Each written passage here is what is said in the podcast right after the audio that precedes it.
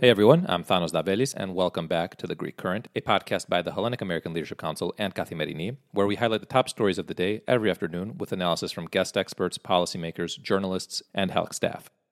While the latest polls in Greece show the ruling New Democracy party maintaining a double-digit lead over opposition party Syriza, they also point to an impressive increase in support for the center-left Movement for Change, or KINAL. Over the last months, KINAL has been able to attract frustrated moderate voters from both New Democracy and Syriza, raising questions for both major parties. Expert Panos Koliastasis joins The Greek Current to explain what the rise in popularity of KINAL means for Greece's political scene and explores whether its growing popularity is going to stick or if it's a temporary bubble. We also look at what these latest polls tell us about the key issues Greeks are concerned about. Panos Koliastasis holds a PhD in political science from Queen Mary University of London and works as a teaching fellow at the Hellenic Open University. He's also the author of The Permanent Campaign Strategy of Prime Ministers and Parliamentary Systems, The Case of Greece. Panos, welcome onto the Greek Current podcast. It's great to have you with us. Thank you for inviting me. Panos, what do these polls tell us about Greece's political scene? It seems that, as you said, the ruling party, New Democracy, is leading the polls, and it seems quite likely that it will rank first in the upcoming elections. Though also Syriza, the former governing party, it seems to have stagnated in the area of 24% of the public in the recent polls. Actually, in all the opinion surveys from July 2019 until nowadays, it seems that Syriza is around in the area of over 20% of the public. And also, KINAL has risen in the polls, especially after the election of its new leader, Nikos Androulakis, in December 2021. And it seems to, first of all, there is a clear trend for KINAL, and it seems quite likely that it will rank third for sure in the upcoming elections, though it has narrowed the distance from Syriza, and at the moment it seems that it emerges as a strong competitor also for the second position in the upcoming polls. Pano, what explains the rise in popularity of KINAL over these last months? And in your view, is this support going to stick, or is it a temporary bubble? Well, first of all, I think there's a number of reasons. The first reason is related to the leadership change. So far, we know that every time that political party changes leadership, it sees its polling numbers to rise after this leadership change. The second one is that Androulakis is coming from the new generation of PASOK. He's young, he's politically inexperienced, meaning that he has not served in a government as a minister in the previous years.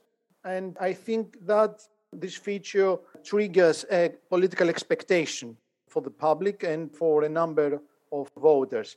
But also there are political reasons related first to the cost of ruling for New Democracy. As we know, usually incumbent parties incur a political cost for being in office. So after 3 years of governance, it is quite reasonable that New Democracy seems to suffer some polling losses for the time being, and it is expected that it will suffer some electoral losses in the upcoming elections. So there are voters mostly coming from the middle ground who feel probably a bit frustrated with the current government, and they looking for an alternative. So it seems, according to the polls, that 3% of the former New Democracy voters have shifted to KINAL. On the other side, as we said, Syriza has seen its polling numbers decline since the previous elections. In July 2019, it received around 31.5% of the vote. And now in the polls, it receives around 23-24%. So there is a significant number of its supporters that they may feel distanced from the party. And a part of them, around 3% of the electorate, have also shifted to KINAL. That's why we've seen KINAL to have reached 14% in the voting intention figure in the most recent polls. Given this rising popularity and KINAL's ability as a center-left and pro-European party to attract these middle-ground voters, how do you see both of the main parties, Syriza and New Democracy, trying to address this issue? I think the strategy of Syriza is clear. He has adopted a confrontational strategy against New Democracy, the ruling party.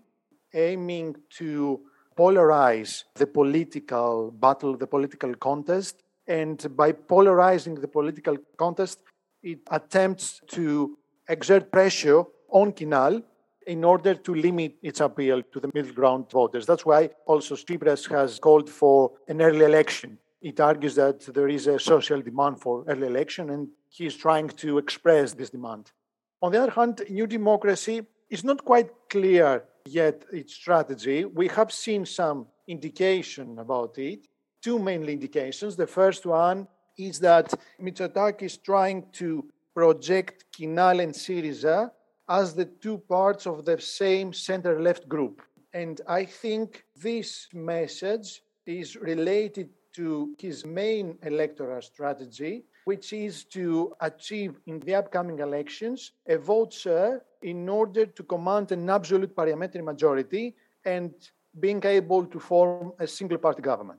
So I think what the message of Mitsotakis implies is that if you vote either for KINAL or Syriza, this vote will be wasted because it will deprive New Democracy from commanding an absolute parliamentary majority and thus single-party government, which in turn lead to political instability.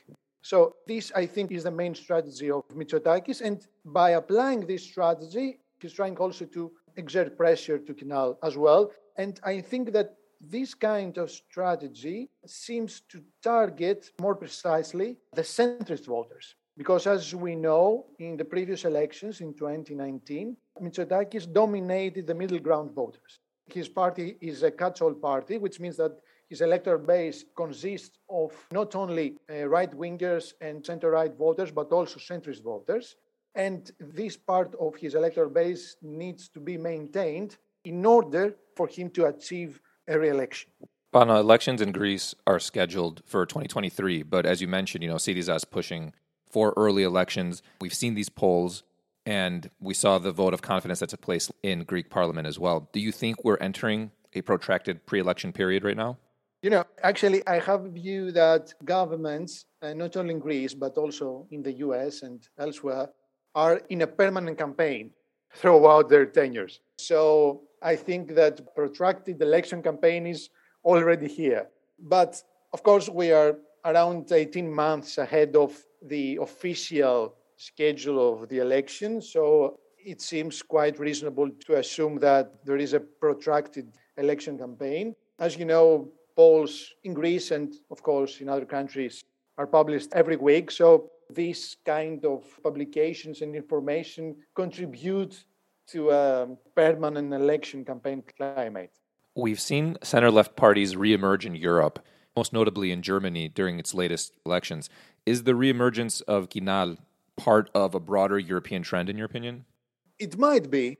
I'm not quite sure yet because, during the crisis of the previous decade, KINAL, the former PASOK that now is called KINAL, has shifted to the middle ground, to the center of the political scene, which means that even if KINAL projects itself as a social democratic party or a center-left party, it seems that voters or, in general, public opinion considers KINAL mostly as a centrist party rather than a traditional socialist or social democratic party.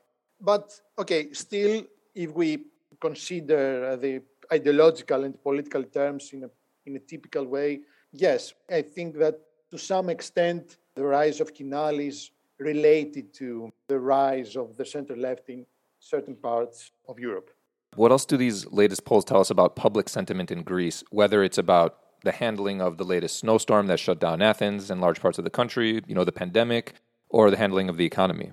According to the polls, it seems that the two most significant issues for the public are the economy and the pandemic crisis. To some extent, these two issues are strongly linked because the pandemic crisis has generated also an economic crisis or, in general, economic problems. So I think that these two issues may define to a greater degree than other issues the political trends and the polling figures for the three main contenders, New Democracy, Syriza, and KINAL. I think what we need to take into consideration is that, first, New Democracy, that won the previous election, came in office by giving four certain electoral pledges: cutting taxes, attracting foreign investment, restoring public safety, and limiting the migration flows. So, in order to be re-elected, it has to deliver on its electoral promises in order to maintain the trust of its electoral base. Now, of course, apart from these four issues, there are other events, as Harold Macmillan once said, that dominate the political agenda. And these events are a number of crises. The pandemic crisis, the foreign policy crisis, meaning the Greek-Turkish relations, the migration crisis related to climate change, like the recent snowstorm or forest fires in the summer. So far, the Mitsotakis government has performed well in the handling of the aforementioned crisis. In the latest crisis, however, it seems that it didn't perform so well. I mean, the recent poll published by Pulse suggests that around 7 in 10 respondents evaluate negatively the performance of the government. That's why New Democracy saw its polling percentage fall by 2% compared to last December. But I think that, of course, crises play a role. And from now on, every crisis will impose higher political cost to the government if, of course, fails again to handle it effectively. However, to the extent that the government has maintained its credibility to its core supporters, to those voters who voted for it in the previous election, I think that ranking first in the upcoming elections would be the most likely scenario. What is questionable for the time being is whether it will achieve to win an absolute parliamentary majority and form a single-party government. But this is also related to the electoral system. I don't know if you want to go into that. Pano, let's get into that. What calculations are running through, Mitsotakis' mind looking ahead at these elections, and how will it influence that strategy in terms of New Democracy's goal to get that absolute parliamentary majority?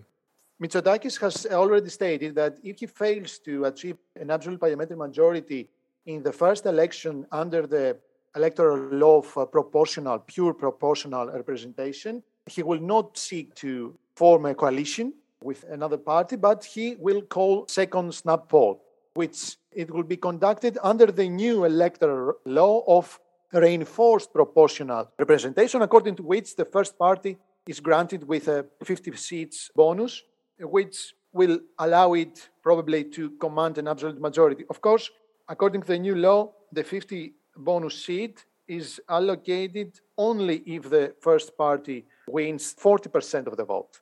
If it wins less, then the bonus will be smaller. So if we have this in mind, then I think we can understand his strategy towards both KINAL and Syriza. Panos, thanks for joining us on The Greek Current. It was great speaking with you. Thank you very much. In other news, Turkey and Ukraine signed a free trade agreement on Thursday and finalized a deal for Ukraine to manufacture Turkish armed drones in a show of cooperation between the two countries as Russia continued to mass troops on Ukraine's borders. Ukrainian President Zelensky on Thursday welcomed an offer from visiting Turkish President Erdogan to mediate an Ukraine standoff with Russia, and Erdogan promised to do whatever he could to end the crisis peacefully. Turkey has good ties with Ukraine and Russia, but has said it would do what is necessary as a NATO member if Russia invades. According to Reuters, Turkey has opposed the sanctions threatened by other NATO members in the event of a Russian military incursion. Finally, Greece plans to repay more than 7 billion euros in loans from the IMF and Eurozone partners in the next 2 months, paying down the rest of the IMF funds it borrowed to prevent bankruptcy during the financial crisis, two officials said.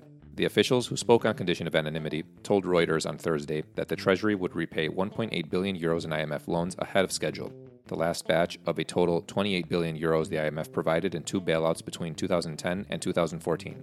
In addition, it would repay some 5.3 billion euros in loans from Greece's Eurozone partners expiring in 2022 and 2023 by the end of the first quarter. That wraps up today's episode of The Greek Current. Thanks for tuning in.